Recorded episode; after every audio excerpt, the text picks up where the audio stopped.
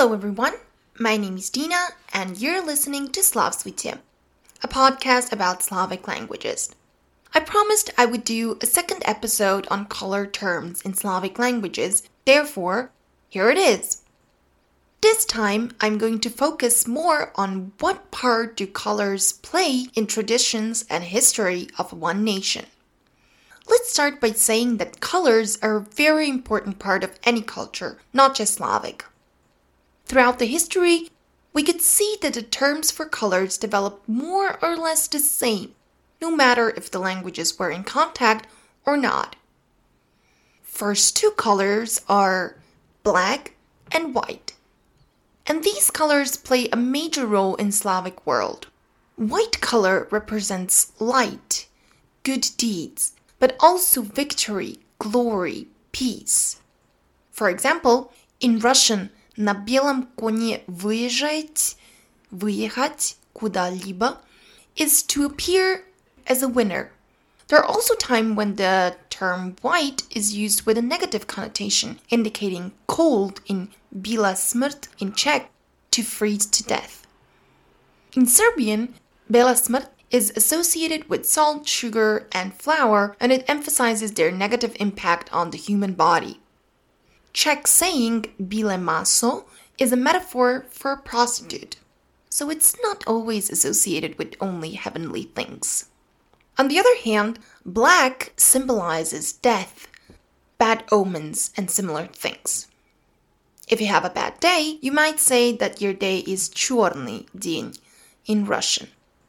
If you have a bad thought, or dark thoughts, as is an expression in English, you have черные мысли In Slovene, but this kind of expression is also to be found in Serbian, Czech, and Russian as well. There is an interesting phenomenon in Serbian, and please share with me if something similar happens in any other Slavic or non Slavic language. Whenever we think something or someone did something wrong and we do not see an eye to eye with someone, we can express that by saying meaning what the hell has gotten into you Crni being the black devil.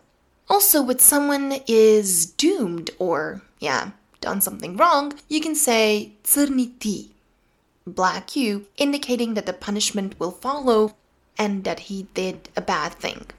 The first color after black and white that develop is red. Of course, red color is very bright, therefore, it kinda has to be noticed. Red is often associated with blood, but also, as I stated in the first episode about colors, with beauty. If you want to find out more, listen to the episode number 11. Now let's take a closer look at green and yellow. These two colors are often put together, reminding people of nature, brightness, beginning of the spring, and therefore life. So that's why in Serbian we say or Zelen, meaning he's green, he's young, unexperienced. However, green also indicates something good. In Czech, that zeleno is to give a green light. Yellow can also be marking someone young. Žultorotovy in Russian and žutokljunac in Serbian. On the other hand, there are some diseases like yellow fever that are also expressed with the color yellow in Slavic world too, Żółta zimnice, żółtica. Last but not least, an interesting story about the color of blue, which developed much later than the colors mentioned above and is still sometimes associated with black. Blue is one of the least used colors in the folk culture, and it was always connected with protective magic used in birthmark ceremonies, funerals, and weddings. However, some Slavic languages, typically the ones on the Balkan, so South Slavic languages, do not have separate words to define the hue of the color blue. For example, in Macedonian, there is only sin, in Serbian, only plav, in Slovene, only modar. When you want to say light blue, there is no one word term for that, like for example in Russian, голубой. You can say svetloplava, so light blue, but not golubia or something like that to indicate this shade of blue.